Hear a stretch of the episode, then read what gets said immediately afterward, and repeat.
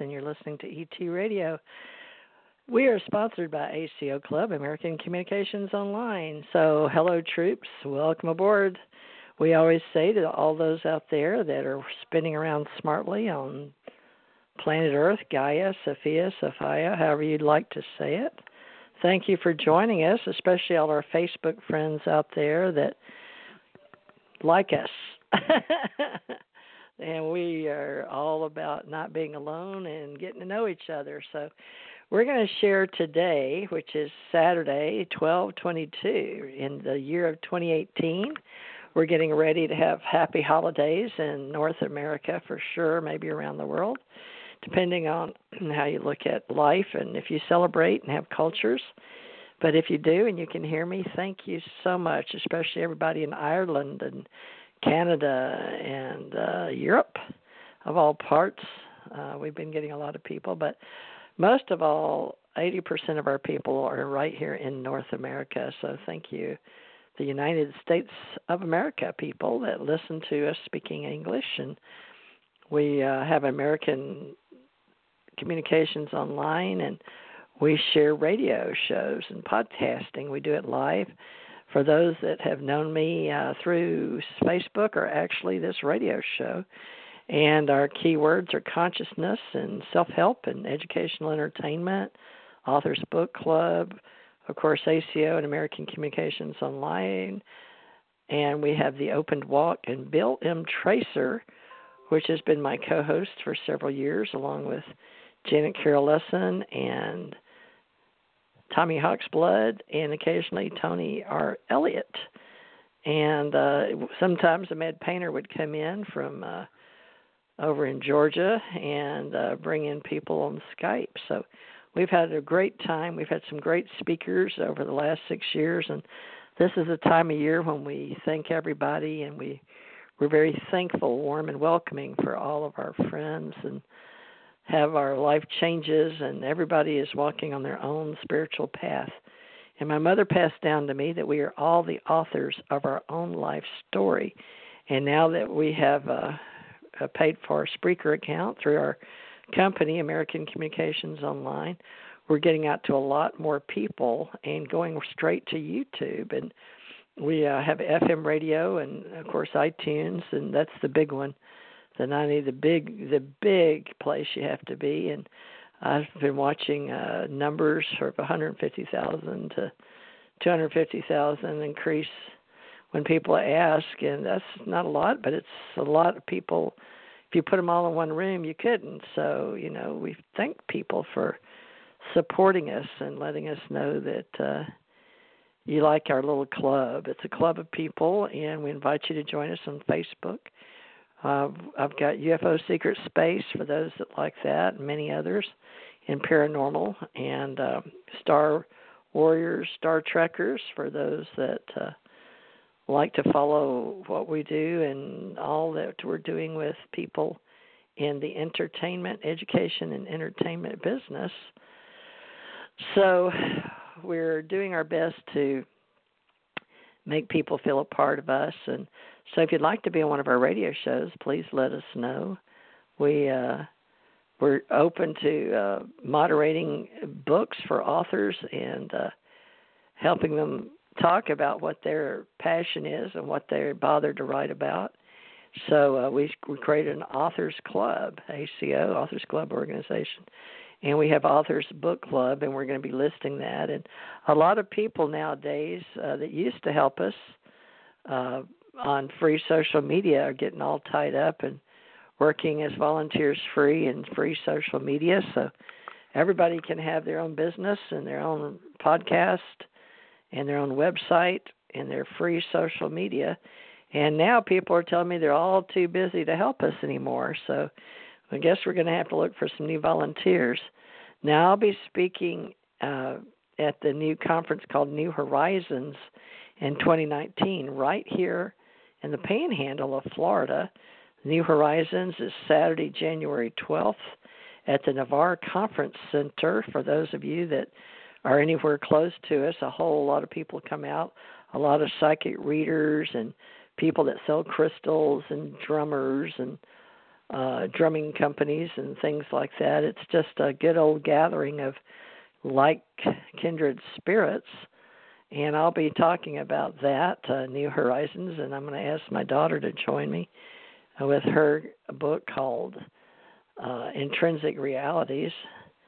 And I've got quite a few book out there. I'm getting asked, been asked to talk about UFOs and the uh, portal Stargate and ET disclosure so I'm very happy to make my own uh, idea of what that's going to be and become a speaker. It'll be my second big conference. I did Mid South Con with Bill M. Tracer in 2016, and I was skipping uh, 2017, but then I went to the Mars Anomaly Conference in Mobile, Alabama, and I got up briefly with Dr. Lesson and Janet Carroll Lesson, and then uh, this year I'm going to do well 2019 do New Horizons.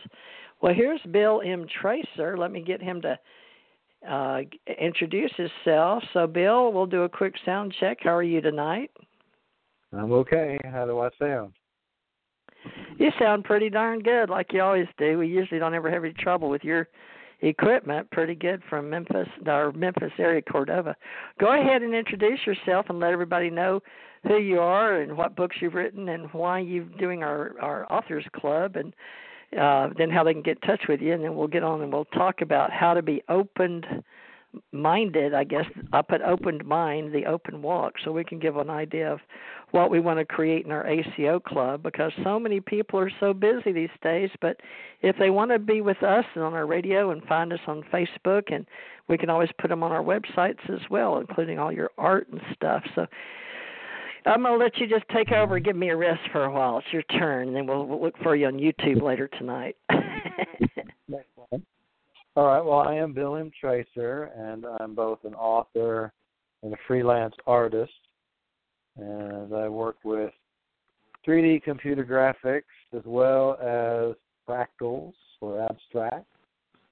And um, as far as the art goes, then for my writing, I, I write both fiction and nonfiction.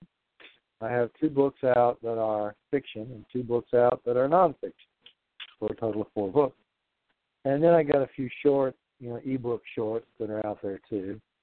But uh, the most recent book, The Open Walk, is I guess our primary topic tonight. That's that's what the what I wrote most recently, and um, it's basically a, a, a look at uh, spirituality, blending science with our spiritual quest. That's the subtitle of the book.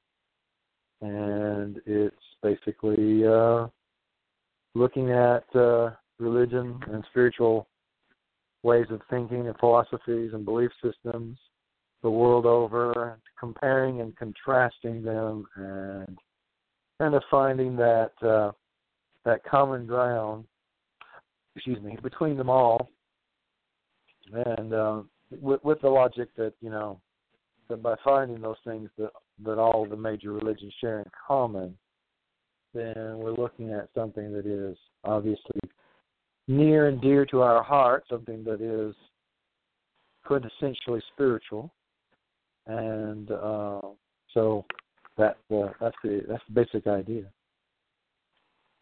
of the open walk. And um, inevitably, when when you start comparing multiple spiritual ideas and belief systems, then you end up finding this kind of synchronicity that, that or, or a, a syncretistic way of looking at things. It's you, you find the things that synchronize between the various beliefs, and uh, and that's a, a big part of what uh, what the book talks about. In fact, in the introduction, the primary theme of the introduction of the book is personalized syncretism. What is that? And I kind of examine what that is in in the introduction, and uh, take a look at the idea of how, as we do that, as we as we dig into all these various belief systems, we find the things where the blend to kind of come together, but harmonize, and and that's that's where the syncretism comes in. The definition of syncretism, according to the dictionary, chiefly when it comes to religious syncretism, is a term used often by scholars and academics to describe the practice of those seeking to blend multiple religions, philosophies, and schools of thought into a synchronized belief system. That's the basic idea of what syncretism is. And on the open walk, we find that syncretism naturally emerges and can be personalized. So you don't have to necessarily institutionalize it. It can be totally personal, and uh, and I think that's uh, kind of important because inevitably we're not we're, we're gonna we're gonna come up with different ways of synchronizing. Each, each individual will, but in the long run, I think a lot of what will emerge will be pretty similar form between various people. But uh, it's not necessarily going to be the same. So the open walk leads to syncretism, and then from there you just kind of keep on doing it. You keep on learning more and more about the various religions of the world. That's kind of a lifetime endeavor. It's not something that you do overnight. And it just goes on and on. It's an ongoing process. And uh, inevitably, uh, as you do that, things are going to evolve over time. It's going to change. You're not going to just establish a specific belief system and then just stay there. You're gonna you're gonna change over time. You, the ideas are going to slowly evolve, and it, it just as everything evolves, you know. And so uh, that's a big part of it. You, mustn't expect, okay, I've, I, after a couple of years of doing this, you know, you say, okay, I've done it now. That's not going to do it. that's not going to work like that. It uh, instead it is, like I say, an ongoing process that just keeps on going throughout your entire life. Well, you're okay. doing good. okay. All right. Uh, well, I'm following you so far. Another question that, I, that I talked about in, in that chapter is: Is this a movement or a trend? This this, this tendency toward syncretism? Is it a movement or a trend? Do we stand at the threshold of a revolutionary evolution of our beliefs, growing increasingly individualized and personalized? Is this the next stage in the evolution of human beliefs? Personalized syncretism is naturally going to manifest itself differently in each individual, even while many may be decidedly similar. Will inevitably be shared in common between the various personal expressions of this individualized process. But it would seem that unless religious organizations are willing to adopt, I'm sorry, adapt to this individualization of believers, their very continued existence may be in jeopardy. If the trend continues moving more in the direction of the of an increasing number of individuals personalizing their beliefs, then personalized syncretism will come to dominate. It may become PC to adopt PS we uh, we can respond to this trend by embracing it and riding the wave, adapt and evolve with it, or we can resist it, fail to adapt, with the inevitable result of death. Not mm-hmm. necessarily the death of individuals, but of whole institutions, even pillars of society. Like it or not, this is scary stuff, potentially destabilizing. All the more reason adapting and evolving makes more sense than resisting this trend. So, yeah, another another thing that that, that I focus on is the fact what we call the unchurched. There is a decided decided increase worldwide of the so-called unchurched, as people who no longer go to church. And this is not. Yeah, a lot of them listen to TV, right? A lot of them evangelism, yeah. and a lot of them feel like once they've evolved through all the world. We were just talking about that today with my daughters. That they uh one goes non-denomination, one goes to New Hope, but they feel like they don't have to be like they've all r- risen above all the church levels, but it says you should have fellowship and worship. Right. So I guess it's it's a personal choice. I guess it just depends on how you believe and what helps you. Every it's it, it it's an individual choice. How do you feel like that with universal life and open source and open mind? and open walk, mm-hmm. each individual. Mm-hmm. Some of us in America have a lot easier. We can pretty much go to whatever. A lot of people live in Muslim countries. They don't really have that much of a choice. Maybe over in Jerusalem, you know, the big three. So there's still right. Christians, Muslims, and Jews. but uh I don't know how we would uh share people if they're just open minded and they've followed whatever they grew up with is still you have to you have to be open minded but will we be accepted on the other side? Are those watchers are those angels are those levels in between that we're open to to receive? And everybody has the right to go direct do they not? Right to their open their open soul their open mind and open to the, the all how do you feel, yeah. William, Bill, mm-hmm.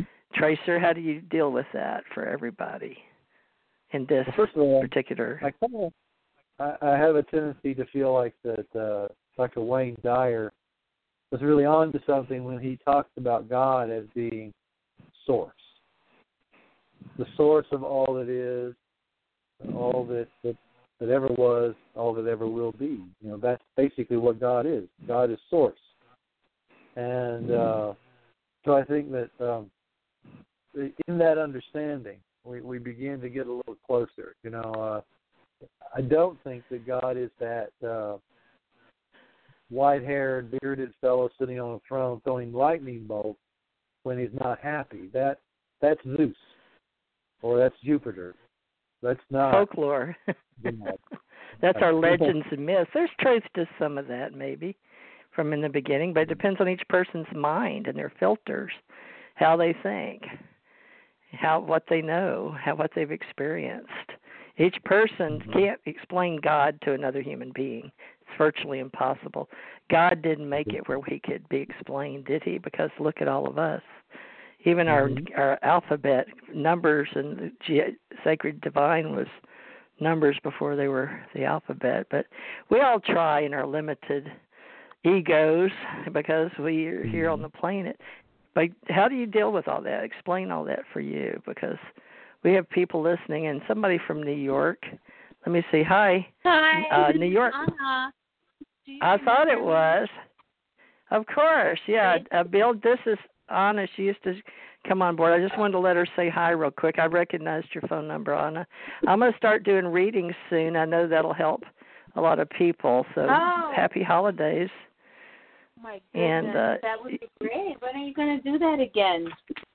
Probably next mm-hmm. week after my birthday on the Christmas 26th. I've got a week till the new year, so I thought it'd be a good idea to get started again. But uh you remember Bill? You you how, do you?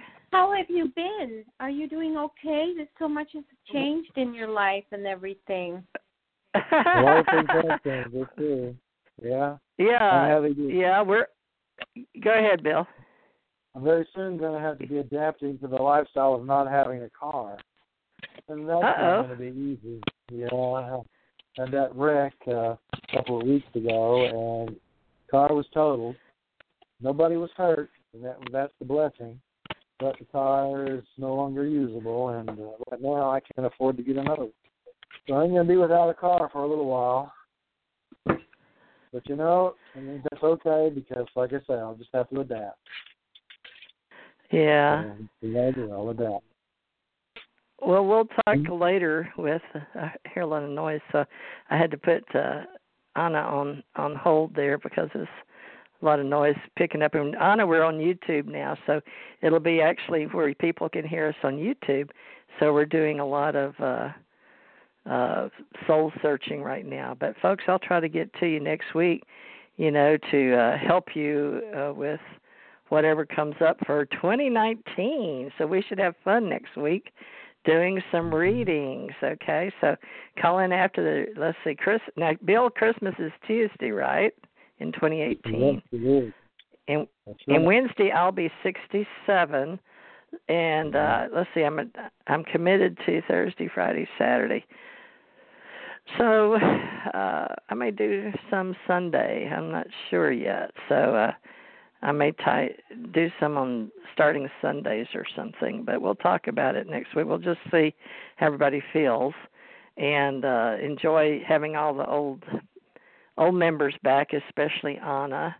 She's been uh, mm-hmm. really good. We've all done a lot of change. So, you know, Bill, this show keeps people that just feel comfortable being friends, right? We learned a lot about each other. Mm-hmm. So discussing uh, being open with the world changes and how we walk our own spiritual path because you know mm-hmm. we're all individuals and how, how do you you know we work with conscience and then we work with building things together and and uh a lot of people are asking me about their part in my life as entrepreneurs and what they're trying to do and what can we build together have you got any ideas what we could do? Because you know open source is also open in cyberspace. So we're using facebook to keep up with each other.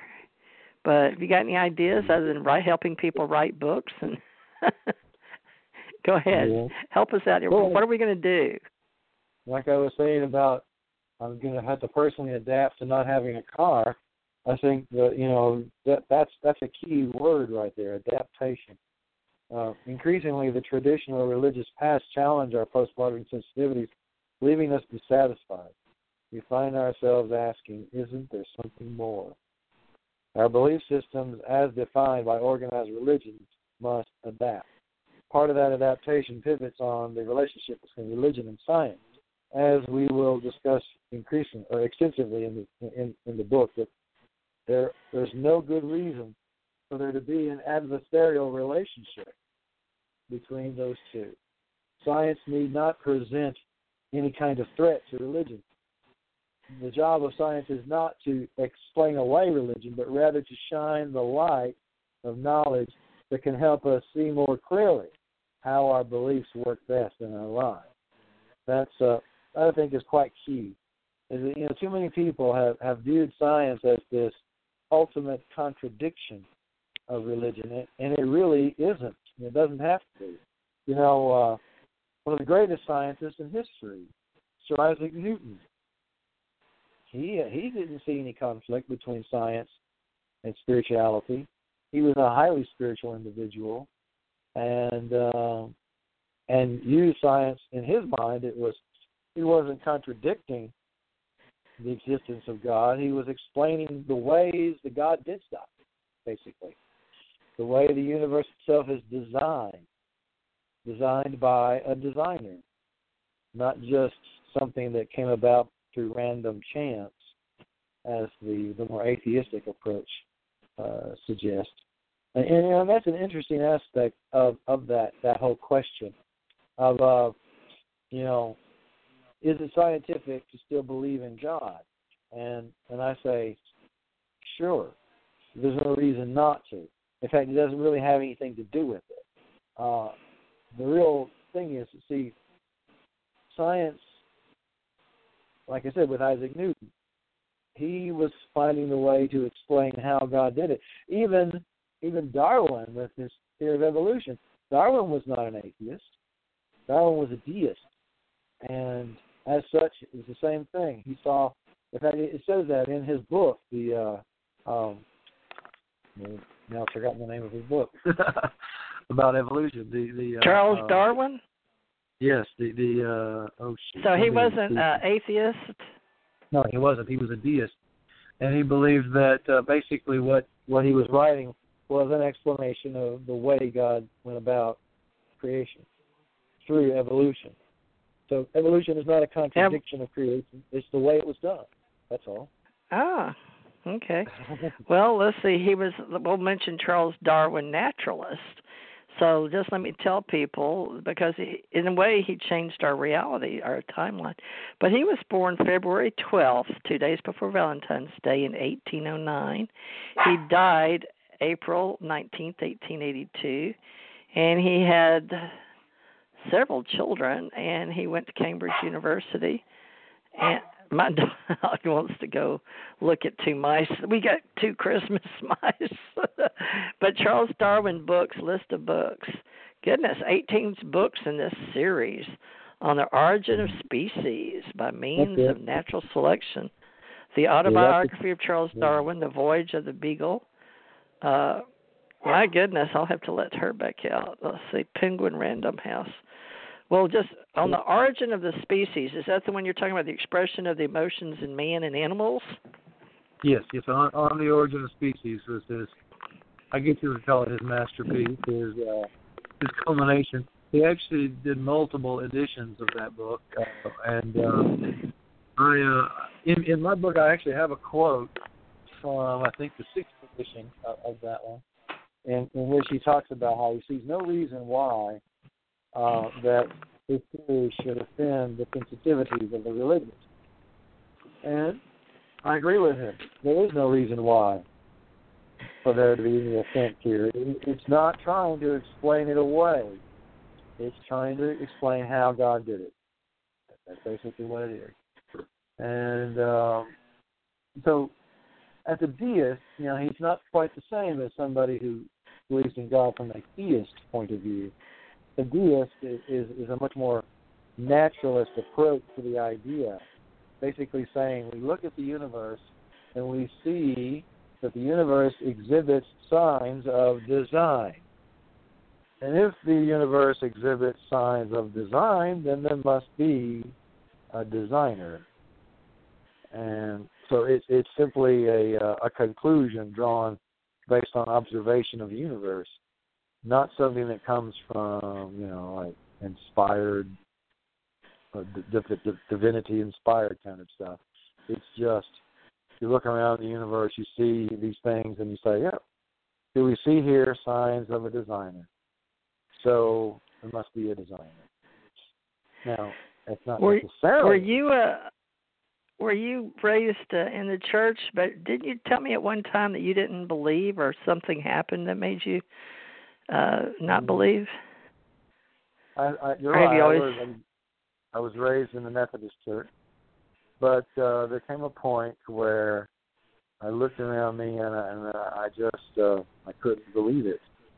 There's a lot of stuff, you know, in traditional Christianity that uh, is difficult sometimes. You know, uh, I think we all be... go through a period of of doubt, and you have to come mm. back or not. Some never come back, some do. And I did. I, I I went away for a while, and then I came back. But interestingly, I came back through science. I was gazing at a poster that was made by National Geographic.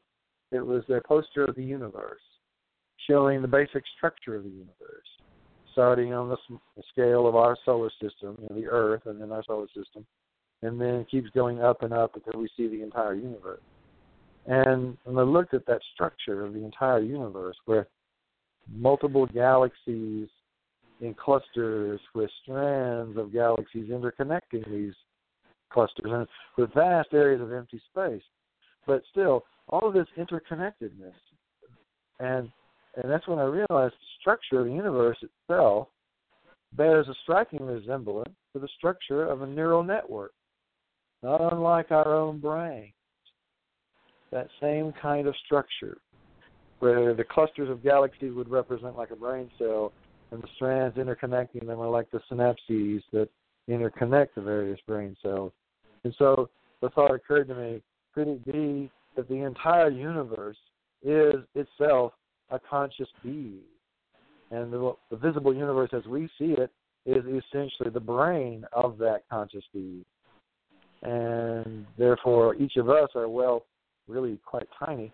And within this structure, a part of it, each of us kind of like brain cells in the collective consciousness of all, and not just us, but if indeed there are other beings throughout the universe, then all sentient beings would be a part of this interconnected cosmic consciousness.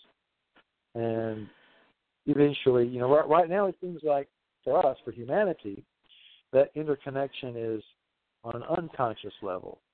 But is that the way it's supposed to be? Should it be that we're really supposed to be conscious of, of this connection? All of us interconnected consciously throughout the cosmos? I, I, I think that may be what was supposed to be, but something happened. Something happened a long time ago. And we find hints of it in the historical record.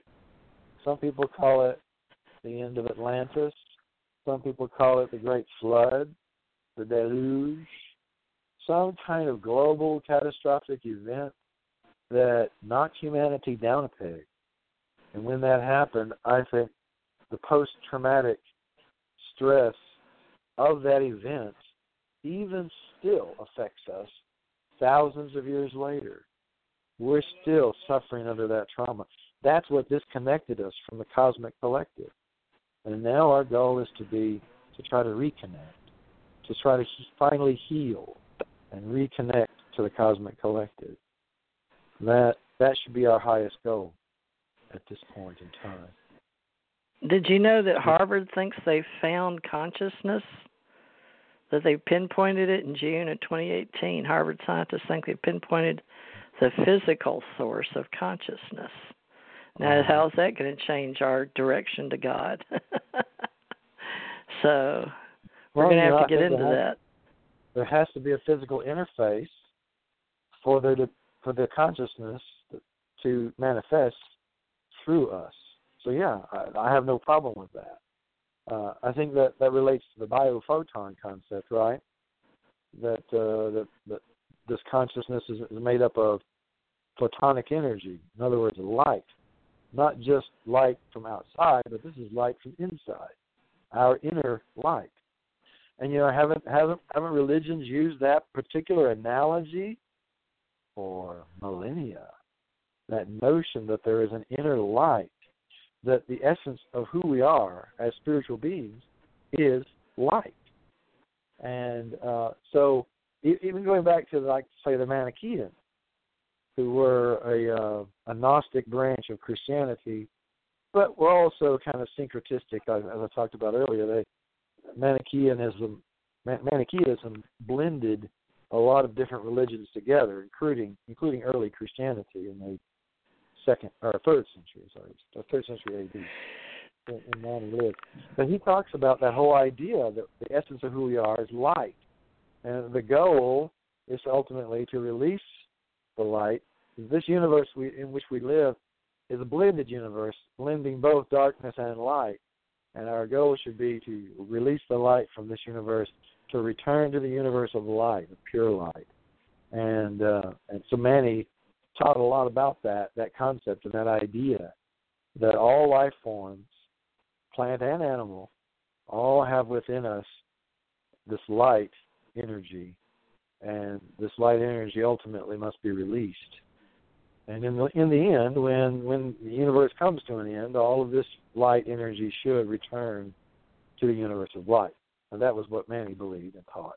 But uh, like I say, there's a lot of this same kind of ideas found in a lot of other religions of the world, including even Orthodox Christianity talks about the light, the spirit being having an essence of light. So uh, that that's an old concept, and yet now science is finally catching up and finally realizing, yeah, there is the essence of consciousness does come from light.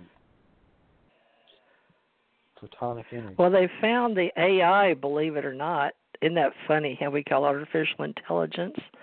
But mm-hmm. uh, they had the ventral anterior insula, and they call that the AI. so I think that's hilarious. They think yeah. they found the uh, part of our brain. You know, they took like 45 brain scans, but 24 of the people were like uh, comatose, and 12 weren't and so uh, 36 patients, 24 and 12.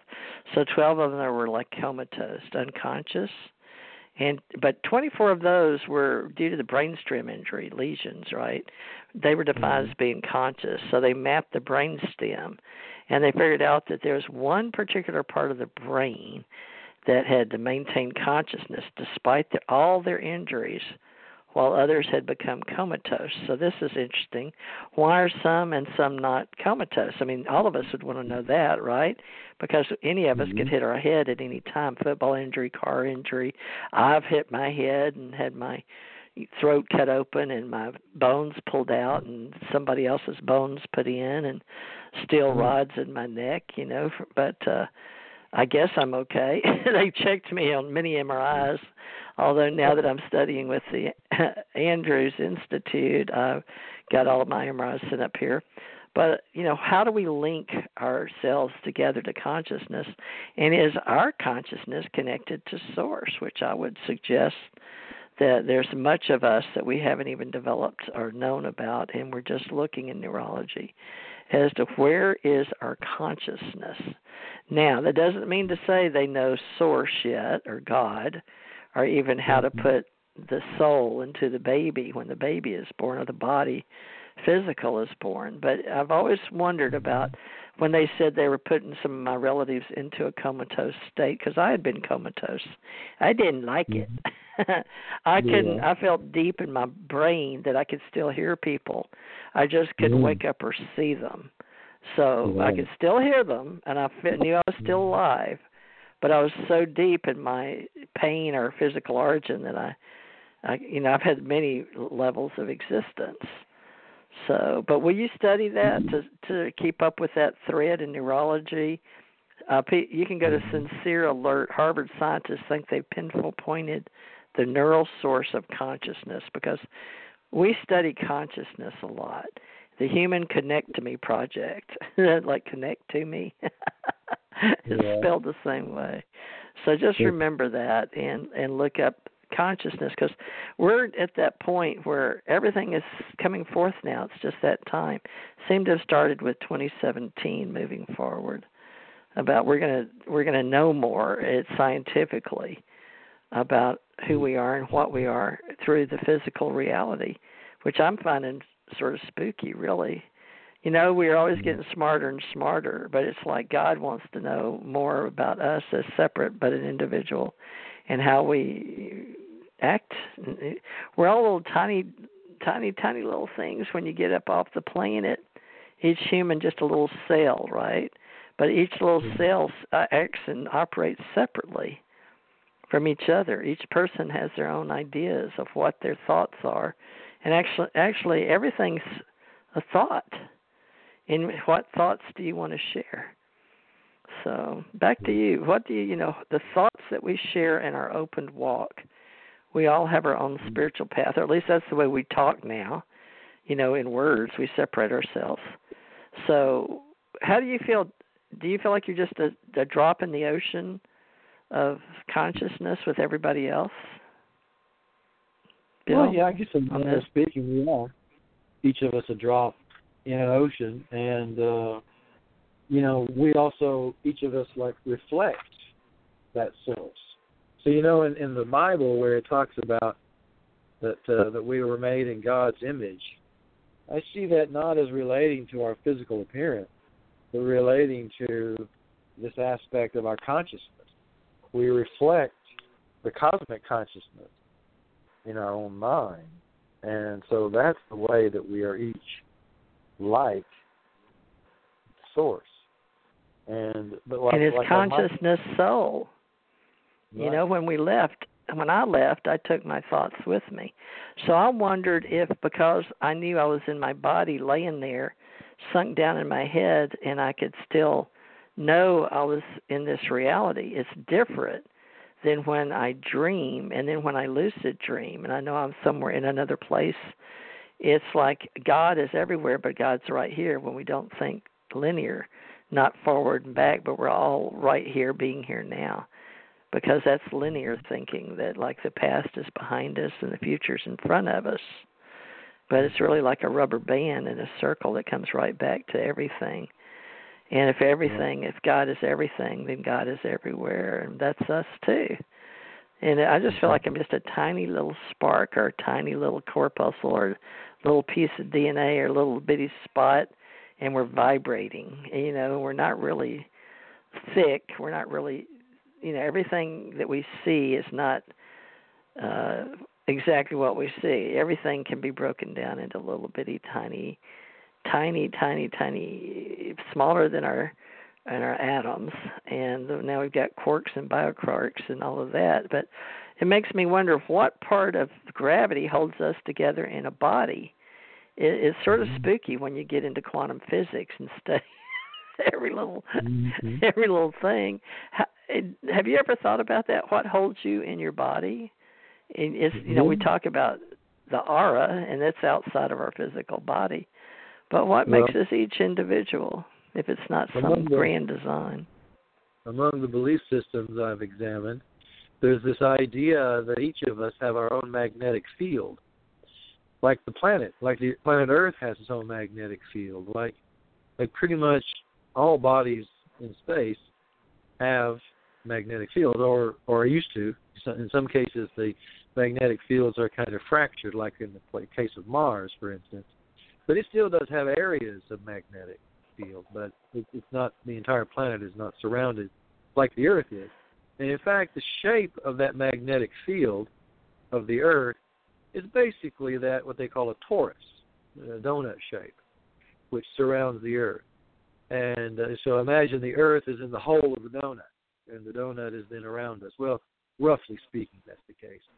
And uh, and so the same would be true of our magnetic field. It's still a toroidal shape, with uh, our spine coming up through the middle of that donut, and and then the energies flow around and down and up and around and and and, and uh, form that that donut torus shape around us. When a person's emotional state is very chaotic, when they're depressed or not uh, not not right with the world, their magnetic field gets all chaotic, and the sh- the per- the shape, the torus shape, kind of breaks down, and that all just becomes these random energy flows that uh, are seemingly random anyway, that, that that don't work very well. So you get you have to get those chakras lined up. You got to get those energies flowing properly, and then you've got your nice, perfect toroidal shape of a magnetic field. And that magnetic field, I believe, is what essentially contains us within our bodies. And when we die, the magnetic field that surrounds us like this, that it essentially surrounds our aura, that field breaks up, it ruptures, so to speak. It opens up, and then our essence of being, the photonic energy that is our essence, leaves our body uh, forever.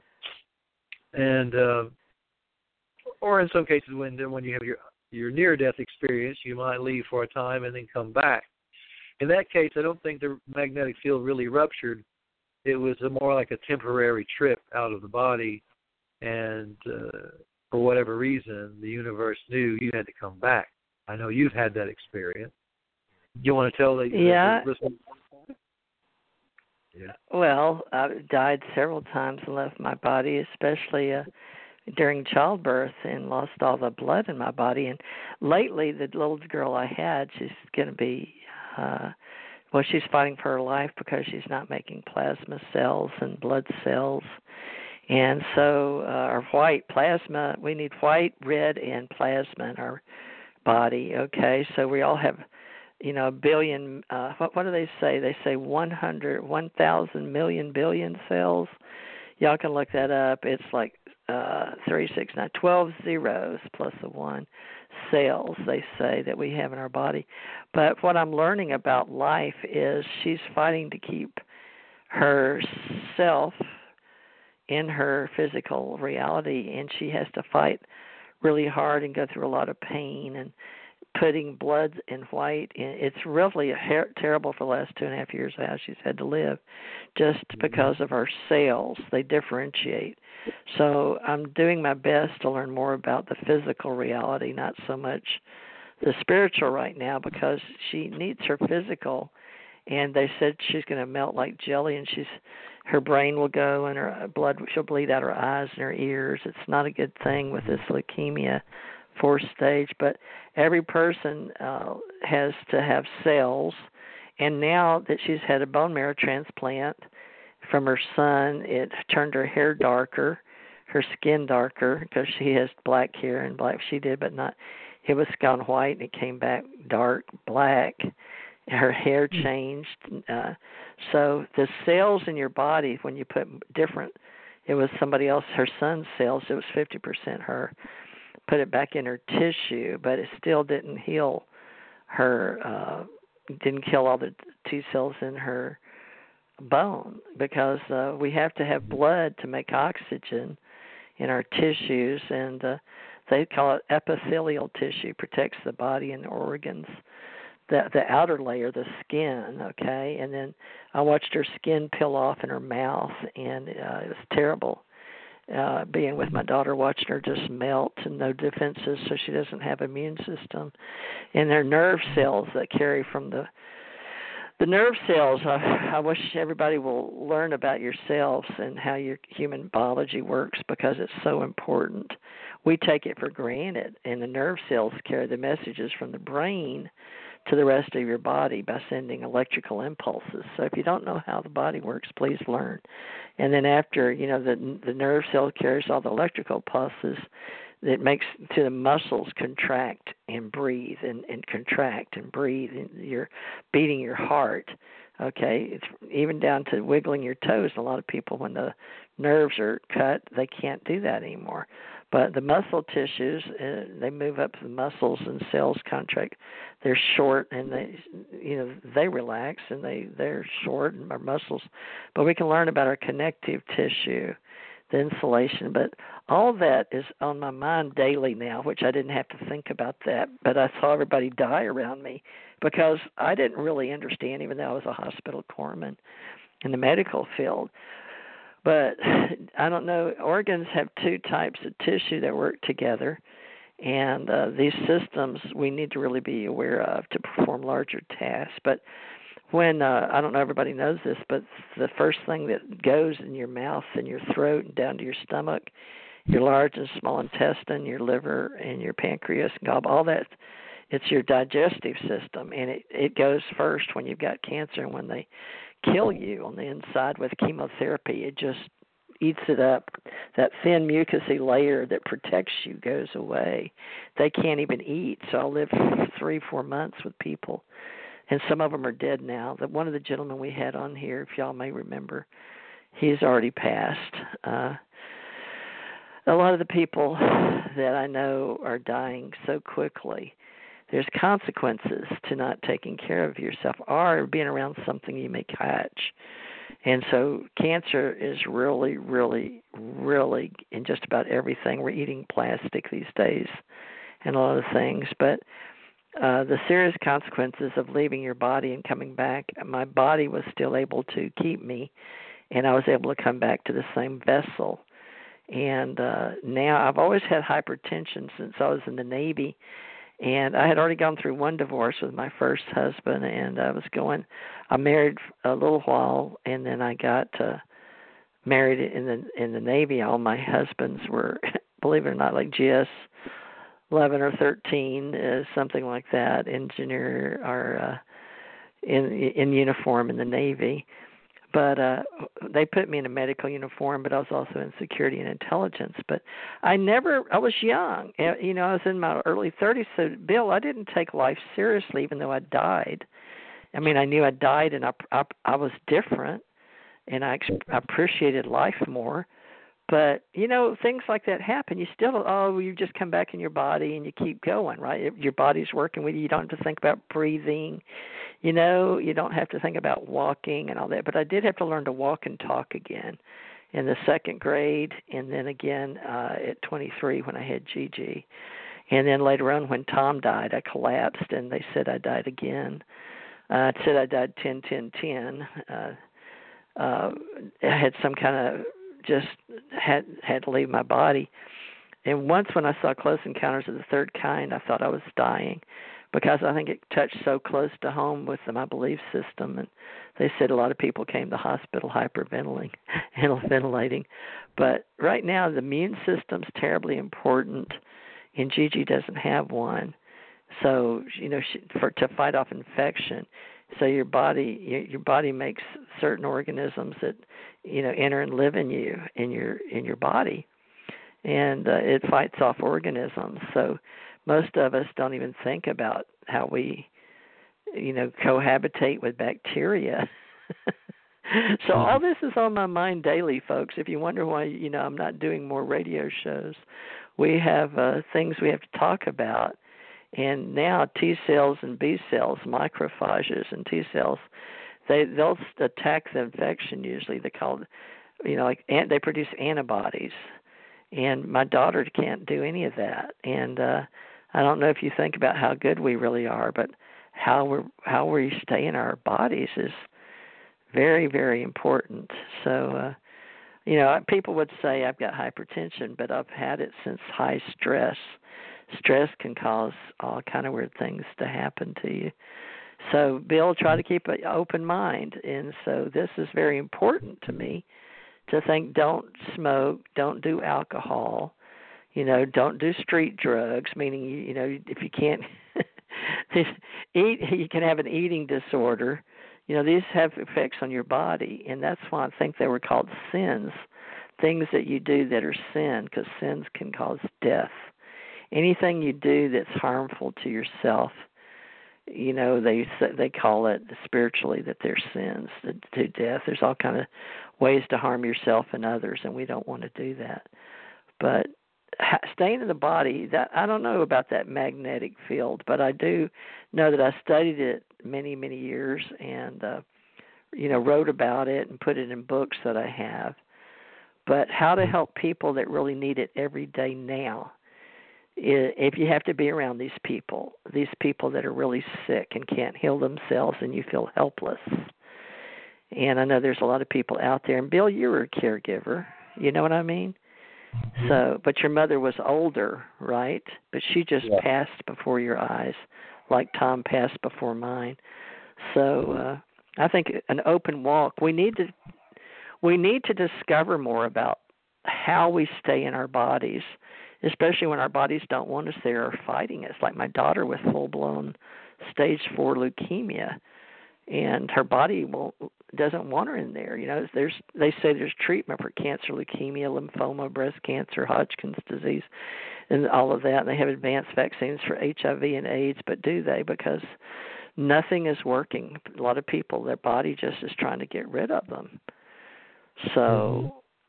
I don't know how to what to tell people about me coming back in my body, but it's a true story. So I understand the various thought processes, but is conscious I mean, I wouldn't have wanted to stay in my body if I was brain dead. But right. maybe that's when the body the body is still saying, "Okay, well we're okay, but your brain's not okay." So they they'll say you're dead if your brain is dead and your body's living so they can still have beating hearts and keep your body alive until they tear out the parts and put them into somebody else. So I don't know. You tell me. You know, we're we're in a body, you're, and we're talking about magnet a magnetic hold on our conscious or our soul. You know, you can. It, it depends on each individual, but what is the general? We talk in general. Is that what we do, Bill? About our role in life?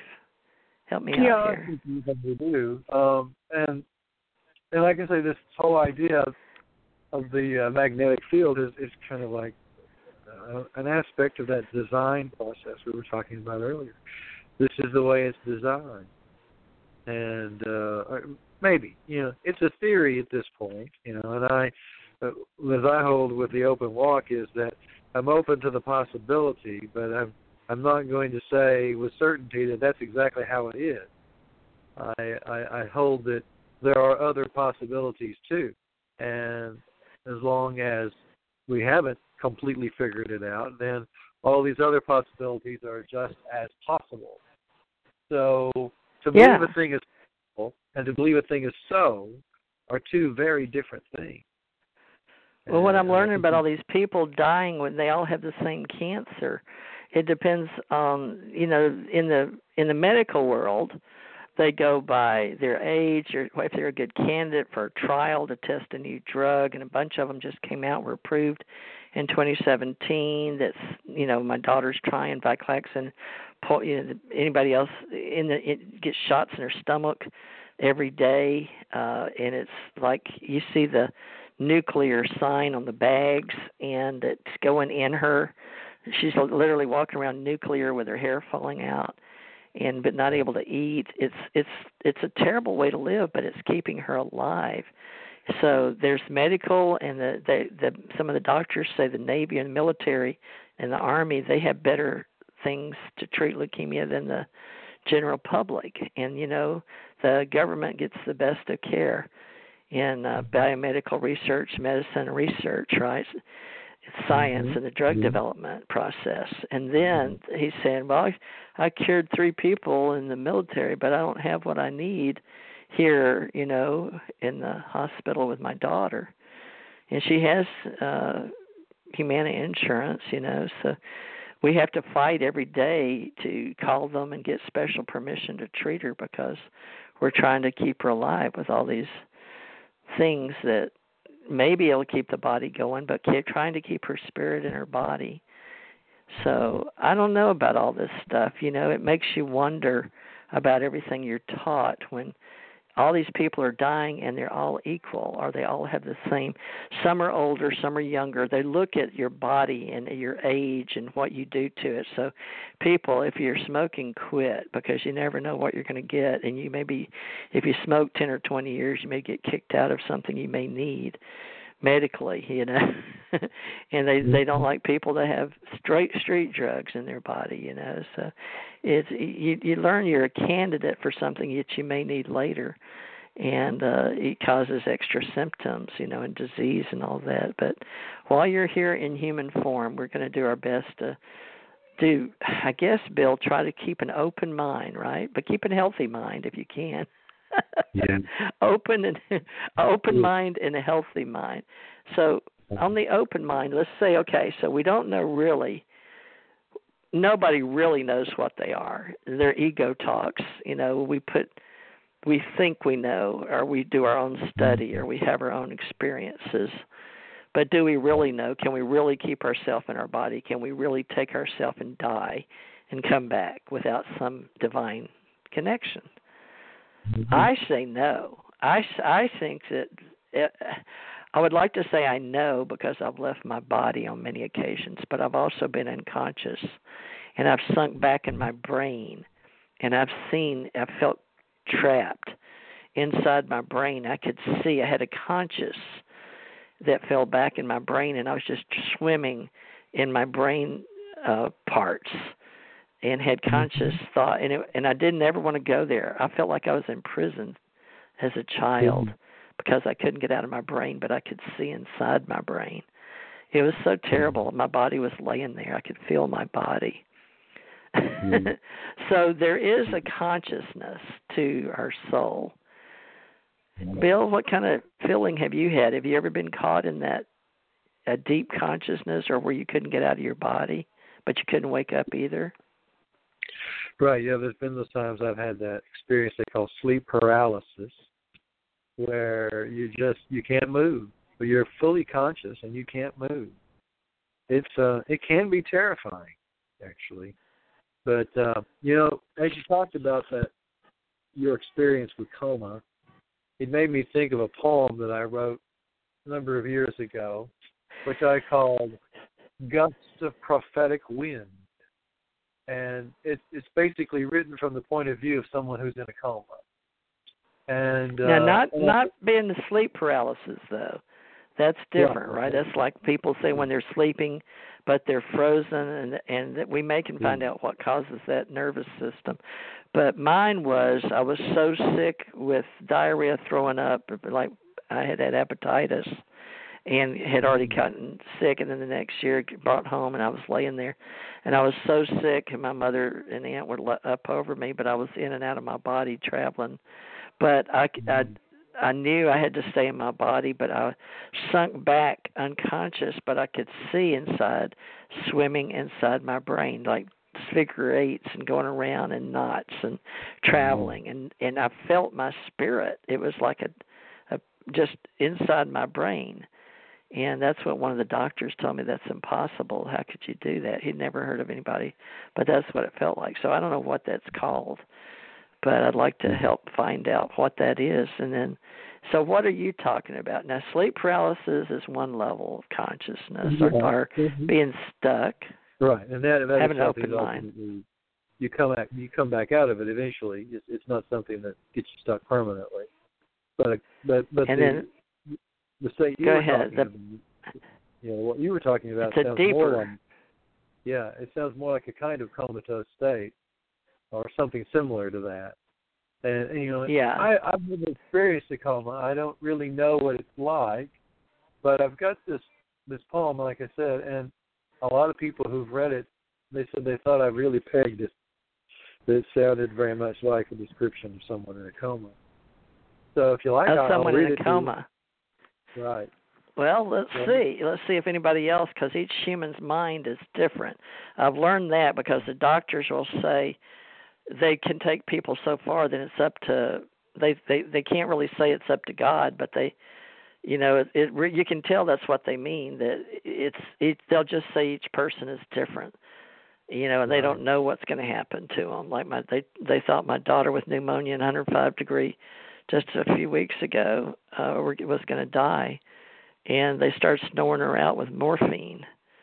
Uh it was terrible to, and we called in everybody. And then she prayed and brought herself back. So that's what faith can do for you. Yeah. but go ahead. Let's hear what you got. Okay. Encircled in darkness i despair. The dimness penetrates deep within me, yet in the distance I catch a peripheral glimpse of a light. It's not like a far off point of light, but a general ambient glare that penetrates the darkness. It is as if I'm locked with a luminous cloud of red amber gas and dark gray dust. It refuses to clear and leaves everything blurred. I hear the mumblings of an old prophet I almost know him, yet not. He's waiting at the gate. His gusts of prophetic wind blow mercilessly, but I can't quite make out what he is saying. And it seems as if I should think his words important, but they avoid my ears unheeded. The vague form of a face emerges from the void. I reach to focus, but only the shrouds of a death mask connect with my enveloped eyes.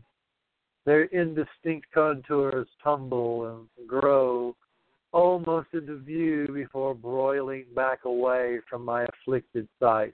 Adrift in an uneasy haze, I stretch my mind to the utter reaches of the abyss and find nothing to greet me there. Weariness weighs heavy on my soul, and I know not why. The despondency of apathy envelops me. It leaves me unable to grasp any given moment, obscuring every instant into one another. I long for a clarity I scarcely remember and wonder will it, will it ever return? Did it ever really exist, or was it an illusion, even when I thought I once had it? That's it. Now you left off at, at a delusion or illusion. Illusion. It was Did it ever really exist, or was it an illusion? Given even when I thought I once had it. Yeah, that's the last line.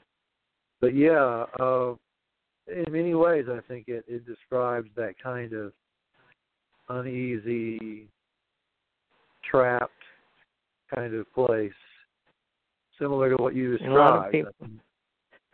Yeah, a lot of people feel differently and about themselves and others and then I'm learning about the genetics in the Human Genome Project and the genes that we have and the meiosis and mitosis that happens and that's a whole another thing of how you learn about disease and diagnosis. But just staying in the mm-hmm. body, folks, be proactive. But at the same time it's like people want to know how to get closer to source. And you know, while we're here, maybe that's not our our mission, or maybe it is. And would you say that world religions feel like they should be finding a connection to source direct? Because you know the Catholic Church, especially, always thought you had to go through a priest to get to God. So we pretty much uh, worldly religions. Do we? Uh, the majority think it's okay to go direct to source to God. Now, well, do you think? In, in the Protestant denominations of Christianity, we find that as a concept, uh, that idea of having a personal relationship with God. So that certainly is a feature that a lot of people uh, talk about, and uh, and I think that is ultimately what we what we need to try to do is to make it personal, to find that connection somehow to source, and uh, revel in that connection, not not just uh, not just have it, but experience it, and uh, that's not always easy to do. But I think to a combination of both prayer and meditation, you know, it, the interesting thing about those two things is that they're not the same, but they have similarities. In the case of prayer, it's where you're talking to God. In the case of meditation, it's where you're listening. And, well, and uh, some people say meditation's just being empty, but they say be still and know. But Right. you know, folks, every person will tell you something different. It depends on how they have an understanding. But communicating what you believe you know and understand, that's a totally different animal, or whatever you want to say a word. We have a team that I'm trying to build with communications in Americans because my government I'm I live in America. So I've had other people speaking to me especially in Spanish and Italian through social media free and they want to know me or think I'm pretty or smart or spiritual. But you know uh a lot of them because I'm interested in uh, paranormal extraterrestrial UFO topics. And um, I'm trying to help people around the world find out more information, they want to know me, and that's wonderful and great. But the people that I'm choosing is are people that make healthy choices. That I I don't I, I choose to be around people that don't smoke, but yet my daughters smoke. Three out of four daughters smoke, which their father smoked. I don't know if it's in the genes or not, but I do know that he always, from the time he was in high school, he used to come smoke behind my house in the neighborhood. So that's not good. So, you know, because finally they took most of them. They're still out there because my kids get them all the time. But make healthy choices is is part of the open walk and the healthy walk, and it's Mhm. just on my mind now, folks. So I'm just letting you know. You know, have a healthy body and do what you can to sleep regularly and eat regularly and exercise regularly. Don't smoke, please. Try not to do alcohol. Wear sunscreen because our skin, you know, it really is different out there, the sun. So don't abuse drugs, you know, whatever your doctor says, or even if you get prescribed, don't abuse those. And it says practice good hygiene, you know, as part of our life. Eat nutritious foods and don't use steroids. but there's so much to do for your physical body. But what about our inside spirit? Now, open walk means not just do what's right for your physical body, but what do you put in your mind? What's your mind food? What's your manna? What's your Yeah. God source? What comes from source? What do you fill your body with? If you keep your vessel clean and you're doing everything you can to sleep right and eat right, you have to make so much in this world to put your food on the table. But, you know, manna from heaven or manna from heaven and the things that uh, we have, the food of uh, spirit. And I think Bill's written The Open Walk because there's something in him that wanted to share as an author a way that maybe the a self help book, but you said it was your philosophy book. How did because folks we'd encourage you as authors to be the author of your own life story and even my friend Janet sent me an email today wanting to know she wants to get back with me and she wants to figure out how we're going to be together. What are we going to do together and how do you, how how are we going to do this? You know, how are we going to learn about each other and be with each other through cyberspace? Because she mm-hmm. lives in Hawaii and I live in Florida. You know, we have technology now, so science, technology, I'm- and I'm working with engineers, and she is now engineers. There's biomedical research and people like Bill that write these books. So, Bill, tell me again, it, it's a self-help and philosophy. Is this just good writing and communication on your part? Talk to me Yeah, about this open walk. You're right that it is kind of a self-help. It is kind of. A, uh, I also refer to it as a guidebook to the awakening age. It's it's something that can kind of help people along on this open walk. And uh, there, I think this uh, paragraph that I'm about to read sums it up pretty well. The open walk Okay. is an, is an ideology that embraces change over time, fully accepting refinements as new information comes to light. The willingness to refine uh, stands as central to the approach of understanding. Face change without fear. fear of change will never serve the seeker's quest. If you fear change, you will always live in fear. Once change is, uh, since change is indeed uh, constant. Embrace the flux that defines our reality. The late and edified Dr. Wayne Dyer suggested that each of us should have, and here's a quote, a mind that is open to everything and attached to nothing. Apply that sensitivity to your spiritual quest, and you will naturally be on the open walk. So I think that's important. Is that the open walk is an ongoing process. You you can't just do it for a while and then say I've I've completed my task because that's that goes against what the very open walk itself is. You you have to constantly well, be open. If you could help yeah. people have an open mind and not think they know it all, how you know we need people in biomedical research medicine and and my friends are journalists and we use apa american psychological association for writers and journal i'm a member of this uh, senior member of the society of professional journalists but people if you want to write books uh, we have a publication man- manual for the american psychological association and how we write and uh, would love to have you work with us and learn uh, how to cover speaking and writing and there's rules and people like to know that we do this properly. So uh, american psychological association is a good book uh, for writing and reference and uh, we invite you to write a book like bill and have monthly meetings at a, a bookstore such as books a million or Barnes and Noble. Which one do you meet at for us, uh, Bill, monthly? Where do you meet? Barnes, Books a Million? Barnes and Noble. Oh, Barnes, Barnes and Noble. Okay. Good old Barnes and Noble. And uh, you have it on a certain day of the week? Give people an idea because we have meet and greet gatherings. Meeting once a month, second Friday of the month that's the way it is right now. Anyway, it's changed over time, but typically once a month is, is our our schedule.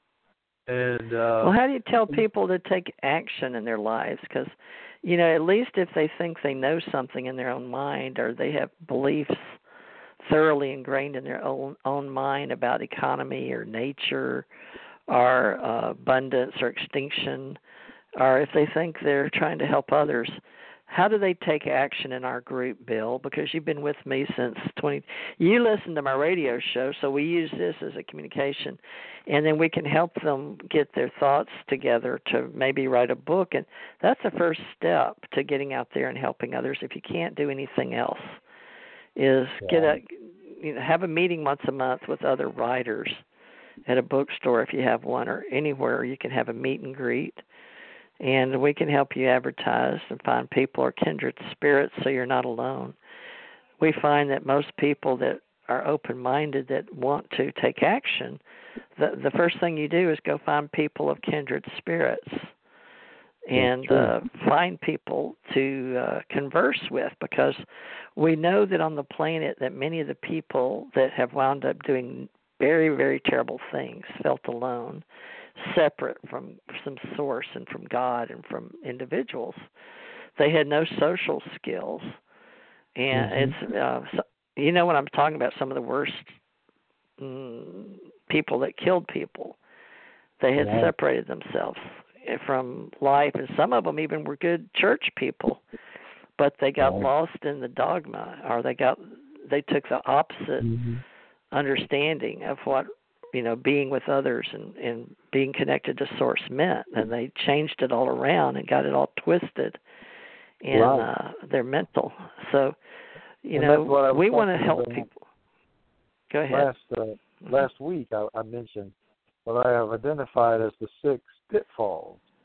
Those are the kind of things you're talking about. This is what trips people up when they fall into the pitfall.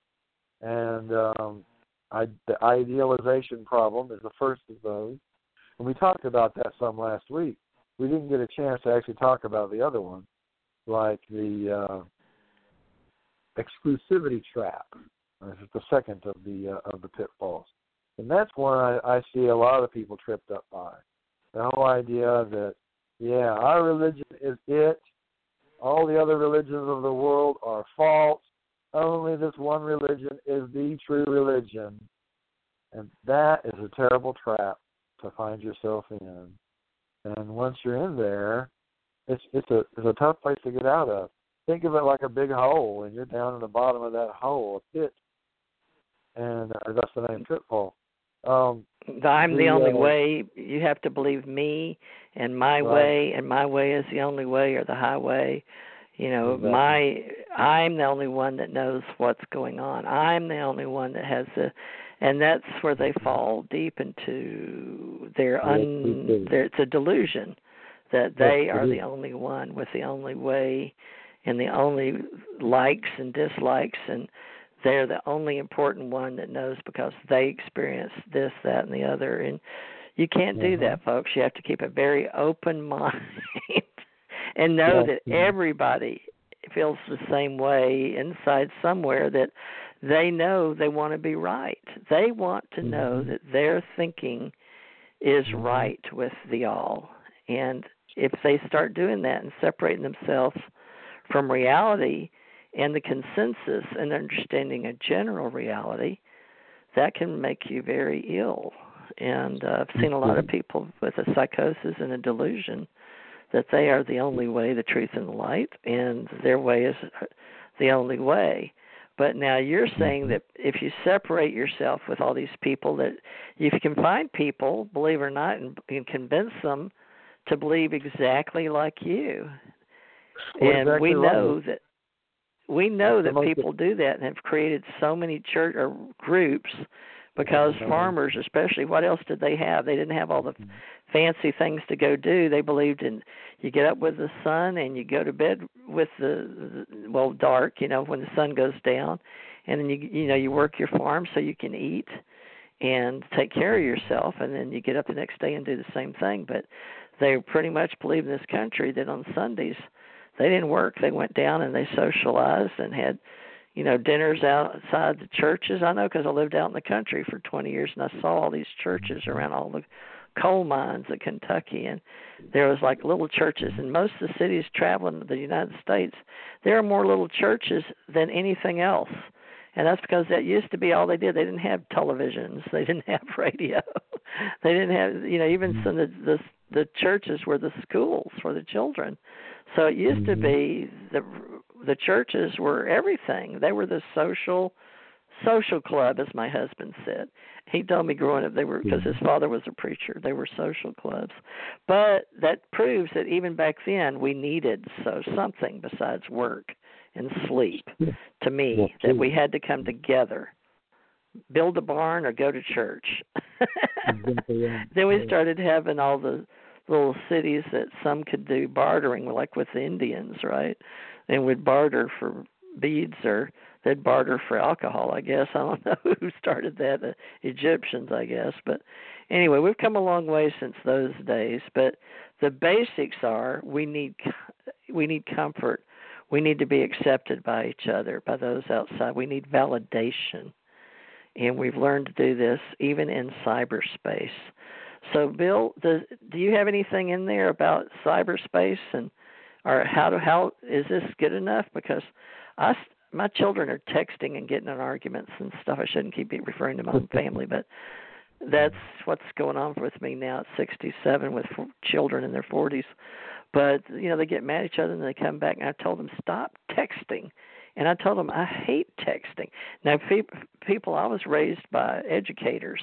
You know, um, my mother was an educator, and her mother was an educator, and her mother was an educator, and all the way up into New York, into the original. My, you know, like great grandmother was on the school board in New York City. Okay, so we've got history back to you know making of America, but the thing is, you know, you can only learn so much, but you still need people. And and I'm not happy with my family because we have problems. But you know what? Every problem, when you're working with somebody outside yourself, you're going to have problems.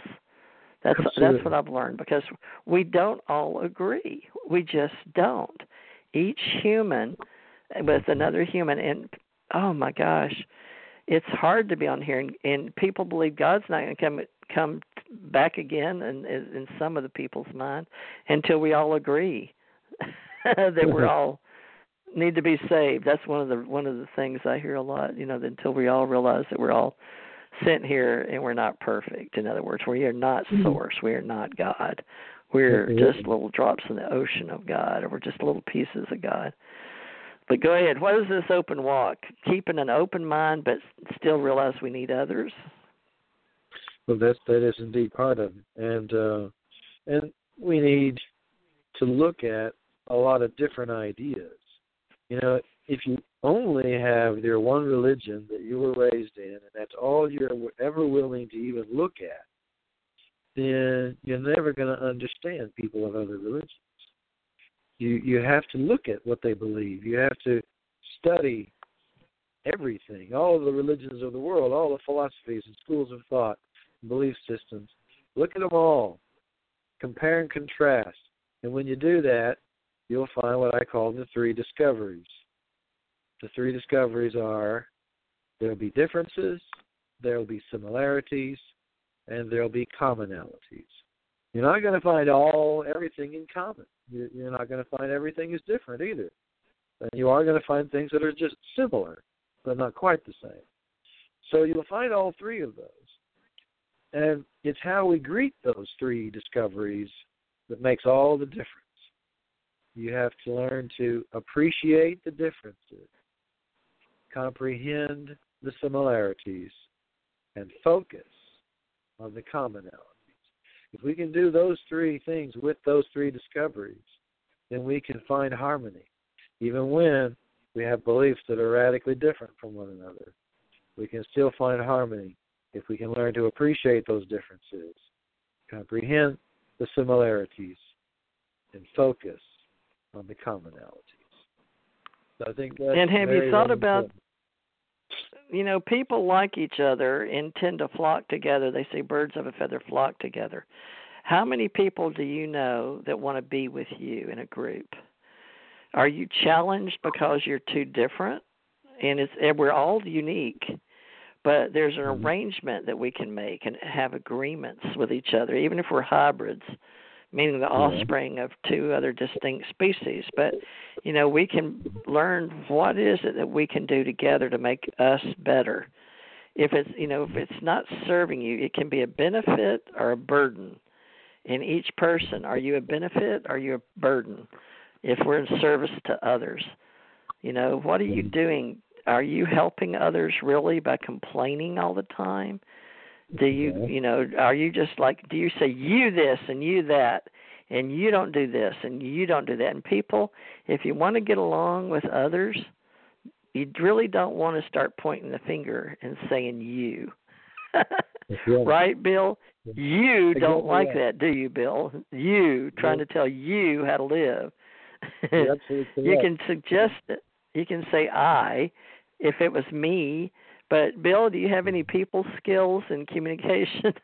the best way to how to how to win win friends and influence people. as I was as I was doing the uh, the final edit on my book, I, I I looked through and I found places where I used the word you, and that's when I realized no no no, that's accusative when you say you something. What you, what what I had to do was change all those to we. Oh, you mm. really did edit your book. Oh, of course. Yeah, and I had other people look at it too, uh, along with me. said take the But yeah. U's out first of all.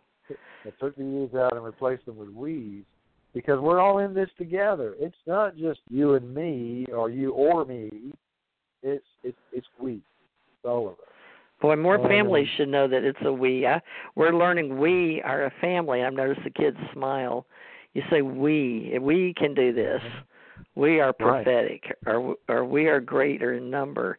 We will survive if we treat our species, yeah, or in each genus, a, a way to you know make sure that we have children that that will procreate and keep our bloodline alive, our genes alive. You know, and uh, a lot of people don't have children. And how do they? Their, their bloodline will gradually fade off if there's no Mm-hmm. children to follow them. There's no generation to come after them. So, what happens to those Mm-hmm. people? Do they just fade off of the earth? I think so. Yep. Unless think their brothers or sisters have children. Go ahead. It's important for those folks to uh to be creative. See, I've I've got no children, so it's part of the reason I'm creative. I'm producing lots and lots of art. I'm producing this writing. I'll be remembered after I'm gone for what I've written and for the art I've produced.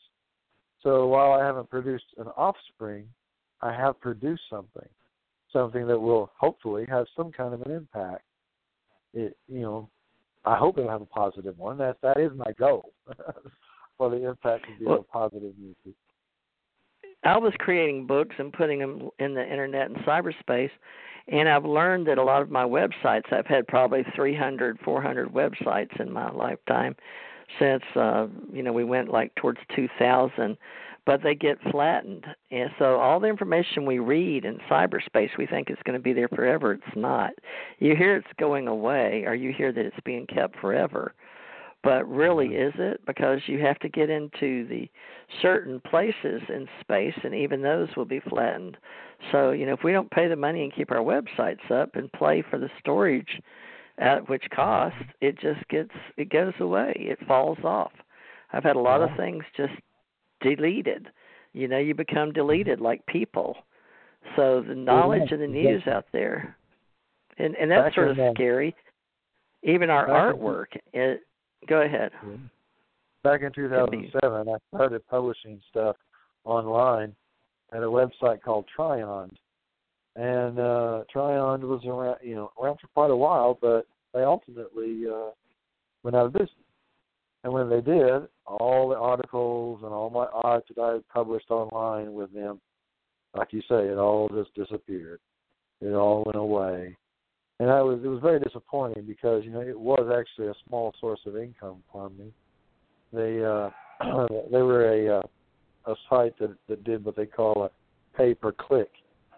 So for every time somebody would click on the article and look at it, they would give me a percentage of the advertising revenue that was uh, the advertisements that were on that page. So uh, there was one of my images of the name psychedelic dude that was, as the name suggests, a very psychedelic image, one of my fractal images, and uh, it it was just incredibly popular. It reached a point where you do a Google search on that name, it was the first thing, the first link that would come up. So uh, so it was it was good. It was actually making me some money, but now it's not. So uh, I need to find another site like Triond and start getting more stuff back out there. But all those articles, I had several articles I wrote. Several of them I actually converted into chapters, and this book, Open Walk, has some of those as chapters. In a future book that I'm writing, I'm actually working on more than one future book right now, so it may take a while since I'm kind of dividing my energies between multiple projects. Uh, but uh, one of them is about the cosmic collective consciousness. So I wrote a whole series of articles about that, and all of them together practically makes a book.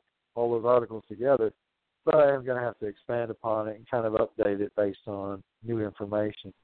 Because after all, like I said about the open walk, as new information comes to light, you have to go back and refine your theories and your ideas. Because sometimes those uh, those new, that new information will actually contradict your theory. And you, if you ignore that new information and, and say, "No, I'm going to go with my theory," come you know whatever, then that stubbornness does not serve you, and that takes away the purity from the process. You know, we talked about that I think in, in the last show about the katharinosis process, and that is simply Greek words for purified knowledge of the infinite or knowledge of the source. So, kathari meaning purified, and gnosis meaning you know, knowledge of God or knowledge of the universe or the infinite. So, uh, when you when you go through that process, you're seeking to purify your understanding. You're seeking to purify your enlightenment, and it's an ongoing process. because every now and then you're going to get some new information you didn't have before, and you're going to look at that oh and say, you know what? That means I might have to make some some minor revisions to the view I've had because of this new information. So you've got to stay open, and if you if you don't, if you close it off, then you're no longer doing the open walk. Then you're doing the closed walk. And that I have definitions for both of those, the open walk and the closed walk. And you want to get away from the closed walk, and you want to go with that open walk. That's that's the best way. As you know, an uh, individual, I, we're all closed with our information in our closed mind. We're protected right now, but it's sort of like people don't understand Creative Commons license and those that are copyrighted by law in the United States. It's like with inventors. They know if they're in the United States, they're owned by the United States. They can't invent outside or for another country. And uh, it, Project Gutenberg is open, but they uh, put open, uh, well, such as the book on Charles Darwin. It's free on the Gutenberg.org, un- updated uh, information, but you have to abide by those rules and the Gutenberg, but to protect uh, the mission, promoting free distribution of electronic works so people can see it on the internet. They use a distribution, and I even see it on my WordPress that they offer uh, the Gutenberg project. You agree to comply with all the terms of the full project, and then that is a licensed trademark. So we have to start being uh, more intelligent about how we work in cyberspace and what we think is free but it's only free to those that agree to the terms of service. And all this is changing constantly. And I'm learning a lot by educating myself in how we use words and how we use the internet. And people don't mm-hmm. really read their terms of service, but you may not really own your electronic works like you think you do. If you're putting them on, they're probably public domain, meaning you don't have a copyright. So you need to mm-hmm. you need to be smart about what you're doing out there all over the world, mm-hmm. especially in the United States if they're distributing for you in open works and the open walk and the open work, but open mind, but staying open to receive and to learn, but be intelligent too. It's just like your house. Mm-hmm. And I help people with with websites and I help people with writing and I've had plenty of websites but really no authors because people mm-hmm. aren't willing to share their articles open source like you think they would. And uh, so I've had homes I've paid for years. That's why I shut down so many magazines. Is the people didn't want to do the work. You know, they don't want to write their books. They don't want to write their articles. And yet I believe mm-hmm. people should read and I come from a family like that. And then once you put it out there, there's the limited writer replacement or the open walk is like Creative Commons. But now Bill at least made a mm-hmm. book, an electronic book or a hard copy, and yes, that copyright's probably under Amazon. But you didn't pay to put it through the uh, Library of Congress, did you? You, you went through Creative. Uh, Amazon published it like right. most independents, so they own the copyright and the uh, and, and we got the uh, the uh, I what is it called IS uh, oh shit I can't remember. The ISBN number through them that's used in the exactly in the actually the libraries, but right. really uh, now if they own it for printing and publishing. They're the printer and publisher. Like I have an independent printer and Lulu. I use Lulu and Amazon, but they've gone to Kindle publishing now. So there's besides stepping create space.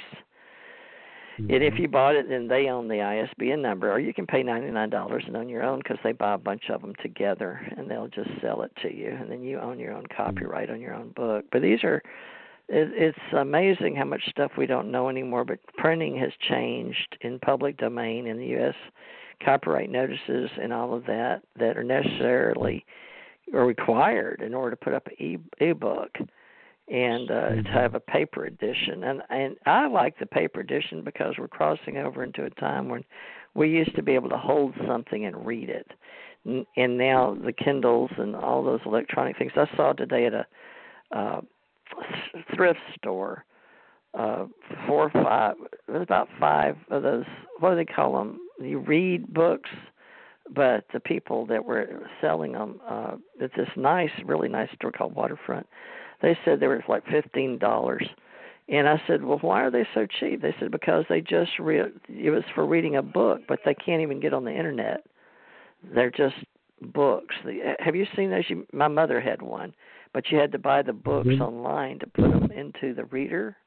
You know what I'm talking about? Well, They're a little screen. Yeah, it's like a like a Kindle Fire kind of thing. Yeah, they're yeah, exactly exactly what they were Kindle Fires. Oh, okay, yeah, yes, I have one of those. So, how, what do you do with it? You can't get online to read a book, or you can, or you have to buy the book and then put it in the in the tablet. Yeah, yeah. If you're a member of, um, I forget what it's called, uh, the Kindle Prime, I think.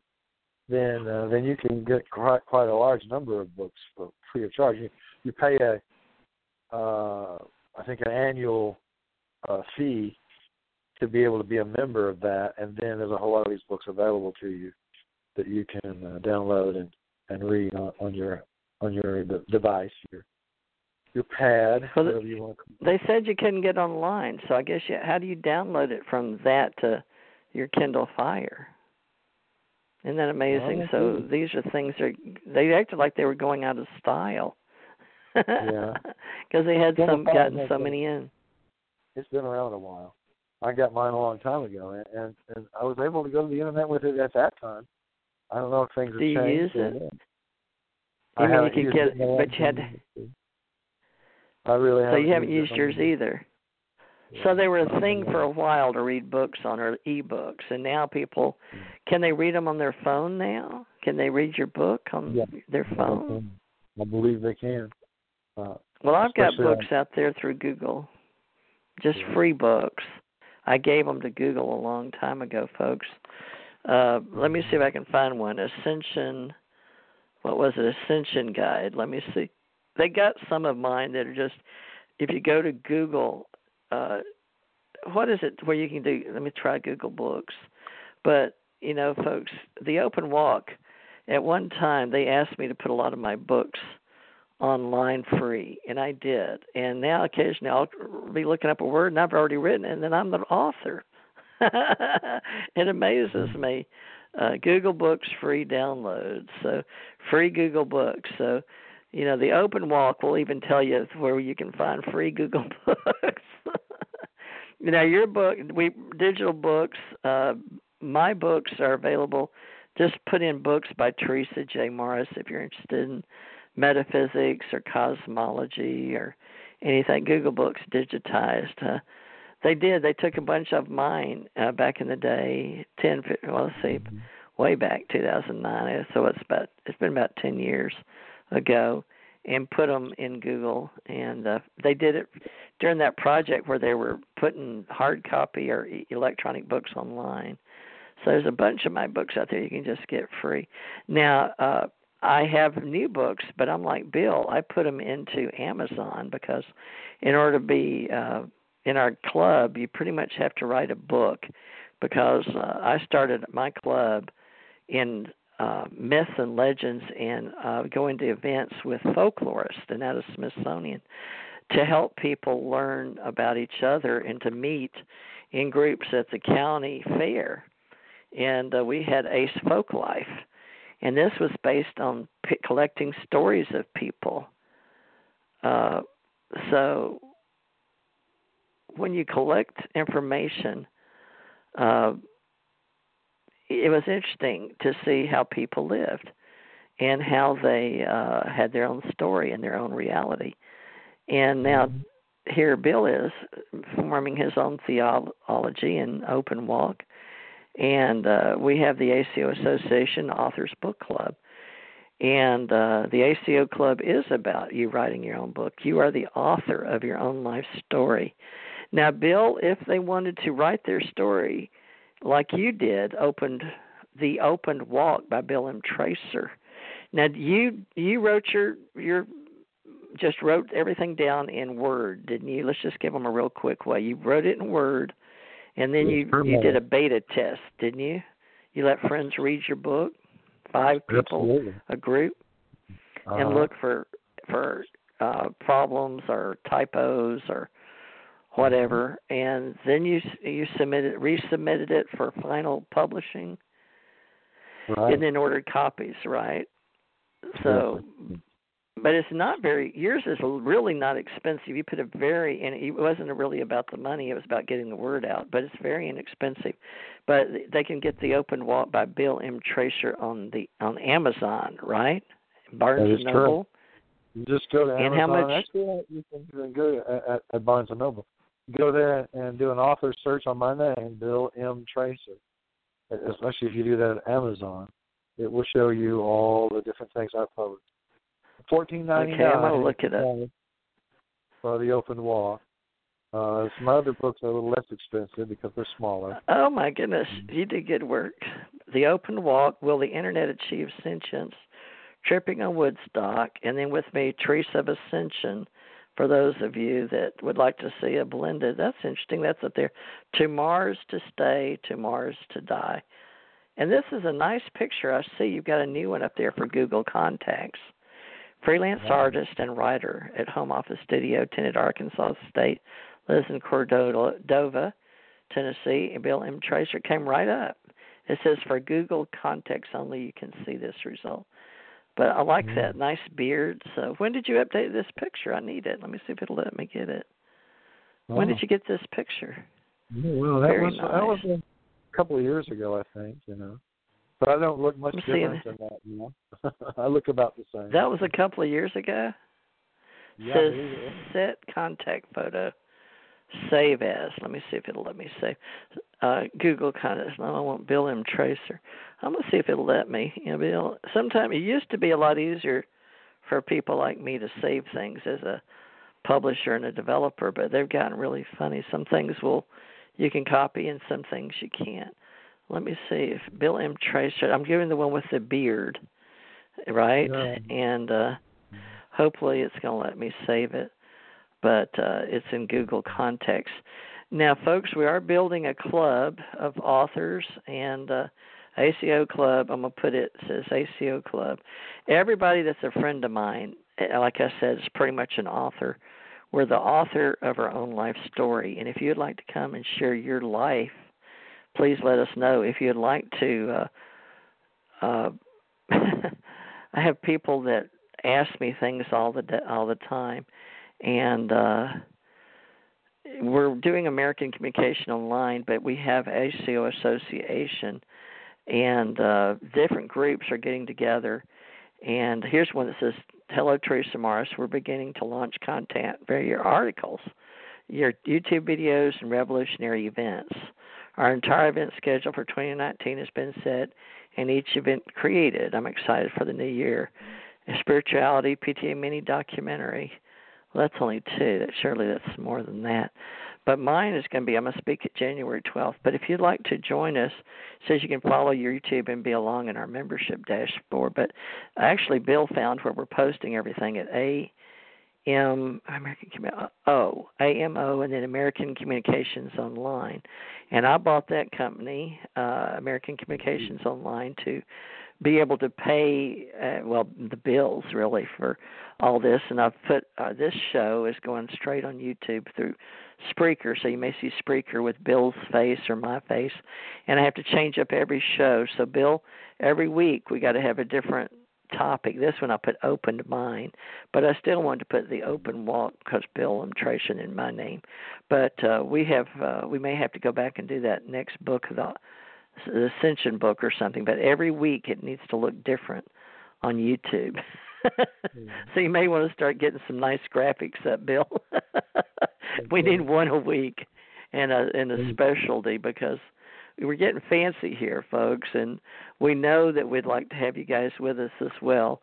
Uh, what's quantum physics and manifest physics and how they relate is an article that's being done, a portal to ascension, and they do beautiful artwork and all that. So we'd like to have a club of artists and authors and people that want to speak, event planners, and uh, a professional directory of people that we can trust. Because you know what? the more we're, we're growing in cyberspace, it's harder and harder to find information. And Google's not going to be the only one, and Facebook's not going to be the only one, and people don't realize they're just giving away all their mana or all their energy and stuff out there. And we want to help people. So uh, think about being an author with your own life story. Think about your spiritual path and where you are now. And also, uh, you know, we're also helping with science, technology, energy, and math and engineering and bringing you together in uh, what we're doing in consciousness and uh, what you need in order to be healthier in integrative medicine and how we can all help each other. But you can go to the ACOassociation.com and see what part of the world and what part of reality you're in. And we also have the UFO Secret Space and UFO Association. So I'm going to offer administration and a place to keep our articles and our books for a while. I've been doing it for years and years, and I've got some uh, old old uh, directories in my blog spot, and I can pull them up. But Bill, uh, what's your next book? Are you working on it now for 2019? What what's your new passion for a, a another spiritual path, or what what are you thinking about these days? Actually, I'm I'm seriously looking at uh, one of my books that I've, I've been working on for quite some time. That uh, is going to be more, I guess, uh, in alignment with with what you talk about uh, on some of your other shows about UFOs, about the strange and difficult to explain stuff of life, or what some people call Fortean, or uh, the fringe kind of stuff. Excuse me. And uh, so that's intriguing to me. I like the show Supernatural. The Dean, these two brothers that go around and and look into all the strange and weird things or demons or whatever out there. You know, sort of a paranormal quest in life. But uh, you're writing. You know, we can always look in LinkedIn at people that produce shows. and are always looking for different things that they want to write and produce. But now we're going into video television, and there's so many networks out there for YouTube channels and putting it straight out there. So you may want to be thinking about how you do uh, movie scores and how you you know people start with ideas and put them in a PowerPoint or a, in a book, and you see so many movies that they've taken from the book, right, Bill? So many were mm-hmm. authors, weren't they? Philip right, K. Dick. Yeah. okay, yeah. So are you going to write something like uh, or the one you were telling me about? The uh, maybe you can do it in episodes, you know, or think of them as like 125 pages or less. Do episodes like on Star Trek or something. But you and hmm. uh, you were helping do some books from back. I guess they're in in reality now, but it seems like they're from your past lives or for some other planet, right? Some sci-fi stuff. Oh yeah, yeah. We've got our science fiction you know, that my friend David and I are writing together, and that uh, we, we'll certainly be continuing with that project, and hopefully next year will be when we get the first of those novels out. But as far as the nonfiction or speculative fiction or uh, speculative nonfiction, excuse me, um, this uh, this stuff I I, I, I want to call it um, reality is not what you think. That's the title. That's that's the proposed title at this point. And uh, in it, you know, I'm, I'm going to be bringing back to life many articles that I had written back at Triond I was telling you about. Like, for instance, uh, one of the chapters will be devoted to the so-called Fermi paradox, uh, which is a, a paradox that uh, Enrique Fermi, a, a nuclear physicist, who was one of uh, Stanton Friedman's teachers, we talked about that uh, recently. He uh, he posed the question, says, you know, like, okay, considering the size of the universe and considering how long it's been around, why aren't the extraterrestrials already here? And of course, you know, the problem with that question is it assumes that they're not. But uh, uh, in the article, I'll, I'll, I'll look at all the different possibilities, various theories about what I call problems with Fermi paradox, and possible solutions to those problems. And uh, then there'll be a chapter devoted to the disclosure movement and also what we call the self disclosure movement. And then also things about extraterrestrials, you know, what is it that forms the basis of them in our mind? You know, what what where does the idea even come from? And our and a question about are UFOs actually of extraterrestrial origin, or are they possibly of Earth origin, or a combination of both? So we'll look at those ideas. And I think we've talked about the Brookings report also back in 1960 there was a, a report that the Brookings Institute put out to help uh, the folks at NASA, giving them advice, I guess you might say, in which they actually proposed that if, when we go to the moon or when we go to other planets, solar system, we have a defined artifact, archaeological or whatever, that would suggest, you know, that something had been built there by extraterrestrials, that uh, they were proposing that it should be kept secret from the public. So uh, I talk about that and about how that that notion, that necessity that the Brookings people felt uh, was was uh, a thing. And I, feel like that that particular advice has become obsolete. People have become much more acclimated to the notion. I think we can handle it now. Uh, perhaps it's true that back in 1960 maybe we couldn't have handled it, but I think we can now. I think that that's not a, not a problem like the uh, the War of the Worlds radio broadcast back in 1938. That was part of their basis, you know. That created a panic. But you know, the War of the Worlds, yeah. That particular broadcast was about them attacking the Earth, so of course it created a panic. You know, if the information is released carefully, not in any way relating to an idea that they're attacking us, then I do believe that we can handle it with relative ease. You know, finding ancient archaeology on the moon, that's that shouldn't frighten anyone. That that should in fact excite people. It certainly would excite me, but you know, I, I see no problem with it, and there shouldn't be a problem with it. So I talk about those things in, in the uh, in my chapter on Brookings report obsolete a lot of things going on here uh, in this in this future book. That uh, well, I like your idea of Fermi paradox, and he died back 1954 or something, I think, when I was two or, two or three. But the thing is, uh, that, that word because it's after the Italian guy that did. What did he discover, Fermi?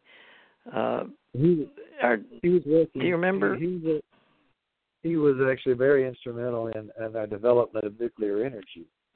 He uh, oh, okay. Part of part of a team, you might say, who put together our first nuclear reactors.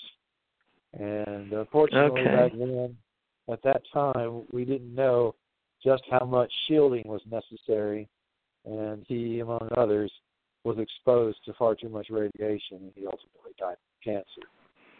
But, mm. uh, yeah. That, well, to we I want to ask you about uh, you know, of course, we only got a few minutes here. God, we've got five minutes or, or less. So basically, there's NASA's terrestrial planet finder. So I still watch NASA and the Arecibo radio telescope, but or what? How do they say that? Uh, radio, radio El- telescope, Arecibo, anyway, folks. But you know, the maybe contact Jodie Foster. But uh, there's great movies out there, and uh, let us know, if you will, uh, what you're interested in us uh, sharing in our group, and uh, you can join us and send your information to TJ Morris Agency at gmail.com because I'm helping people become better, or I would think are more productive as as entrepreneurs. And uh, ACOAssociation.com. Read the articles and bylaws for you know different things we have, and and just let me know who you are and social media is out there free, so we're discovering different ways to communicate with each other. And uh, basically, American Communications Online is any way that you can communicate uh, online. So it made it real simple. And UFOs, mm-hmm. aliens, paranormal, uh, phenomenology, esotericism, spirituality, these are all big thoughts in various groups, and people are chatting in face groups. And I have UFO Secret Space be sure and join that. We have the Galaxy UFOGalaxy.com UFO Association, and I've got to get better at putting all these together and uh, making sure that you have a way. But most people are just free, free, free, free social media, social media, and not reading much anymore. So we want to at least help our people. And some people that are into different um, tag words, niche genres, uh, ufology and spirituality are two big ones that we work together. Metaphysics. And hopefully, we're going to be uh, having other things. I'm going to be speaking on UFOs, and then uh, the uh, portal, Stargate, and ET disclosure. Mm-hmm. Those are three separate things, or three things together. And so, uh, Bill, yeah, get you together some things you want to speak on and do your research, and use the APA American Psychological Association publication manual. You can pick up. I've got the fifth edition I don't know what the newest one is. I'll have to look it up on the internet. But you know, get back with me, Bill, and weekly we'll get hopefully get this. I want to grow this group of people so we can help them to at least do what we've done and and mm-hmm. maybe find you in Memphis and have your monthly, you know, help and we have some people that need to write books and they need help. Ken Johnston needs a beta group to check his latest book. He found a lot of uh edit things that need to be checked. So we need to have our own, I guess, online beta group. You know, just mm-hmm. send each other and help each other as a team. Uh, what do you think? You think we could do something like that to help people we like? Absolutely. There's a lot of tools available online to help write, write young writers get started. Even at Amazon, uh, well, what now used to be CreateSpace, but now it's all through Amazon Kindle. Uh, they have what you would call templates of exactly uh, the structure, the, the components, the parts of of a book. There's basically every book comes in three parts.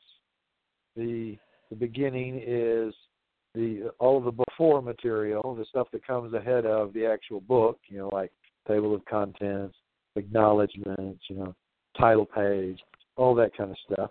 Dedications, another one of those. And then you got the main body, the main book itself. And then you have the after stuff, you know, which includes the bibliography, resources, you know, sources of your, your, your things you're quoting, that kind of stuff, and uh, various other little parts. Uh, and of course, the last part of it being, you know, other things written by the same author. So all of this, you, you can find that template at Amazon that that actually just shows you the entire structure. And all you basically got to do then is just fill it in with your your stuff. Just take that template, put in your title, your chapter titles, and all that, and every all the body of information that goes in the book itself, and, and so forth. So they're basically like filling in filling in the blanks, so to speak. of course, it's not entirely that simple, but it gives you a good place to start. You're not just staring at a blank page, wondering what am I going to type now. You've got a structure you can work with, and then build on. Well, we're we're, we're at the end, so we've got to mm-hmm. run now. But uh, people look up your Amazon account, make sure you've got one, and uh, look for. T- I guess we'll come back next week for our podcasting, and I've been listing us in podcasting directories but iTunes is the big one, so if you want a podcast, get that going. But other than that, come and uh, guess with the last hour, Bill, we may start, you know, allowing members of our club to come on and share. So be sure and join ACOClub.com. To uh, we pay for this service, and uh, it's not real expensive, but it's uh, worth it, and we've been doing it for years, just to keep the mm-hmm. word out that we're not alone in the universe. So many levels of, of learning. But uh, Bill, think of something else to talk about next week, or uh, mm-hmm. let me know if you've got any ideas. But we'll start getting our new articles out there, and uh, I'll get back in mm-hmm. touch with you, Bill, on uh, some things we need to do because we need to keep up with the people that started around the time we do mm-hmm. and and put them in our articles and our websites out there and then put our books out there and uh, I'll use you with your books and things. I'll grab them off of Google and stick them in our directory. Well, love and light, mm-hmm. everybody, and that concludes mm-hmm. this week. I'm doing Thursday, Friday, Saturday, and uh, we'll talk happy holidays, and we'll see you next week, then uh, Bill Mhm. next Saturday, if not before. Okay, and All keep right. working on those books, and uh. I will talk to you uh, next, at least before the end of the year. Right? We've got one more Saturday, Oh, I yeah. think, don't we? That's right. We got one more song. And don't forget, All right. the quest continues. The quest continues. All right, uh, and you'll have to explain that later. All right. Love and light, Bill. Thank you so much, everybody. Good night, everybody. Thank you, Bill. See you next week.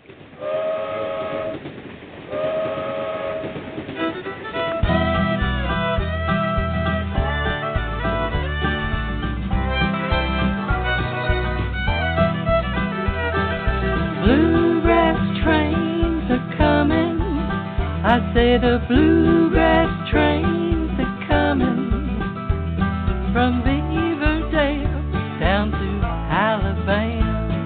The bluegrass trains are coming. Bluegrass trains are coming. Long, long train running. It's a song's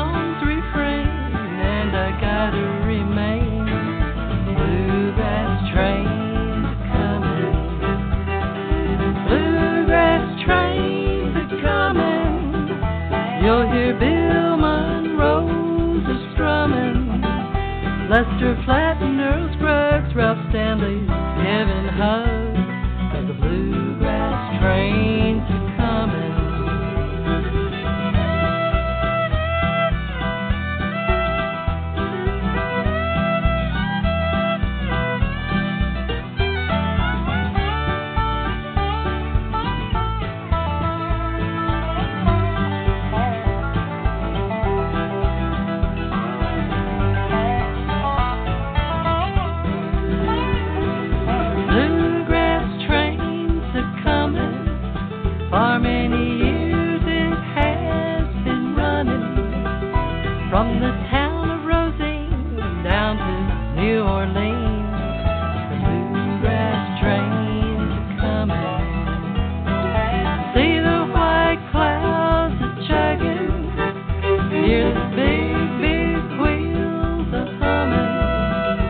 from the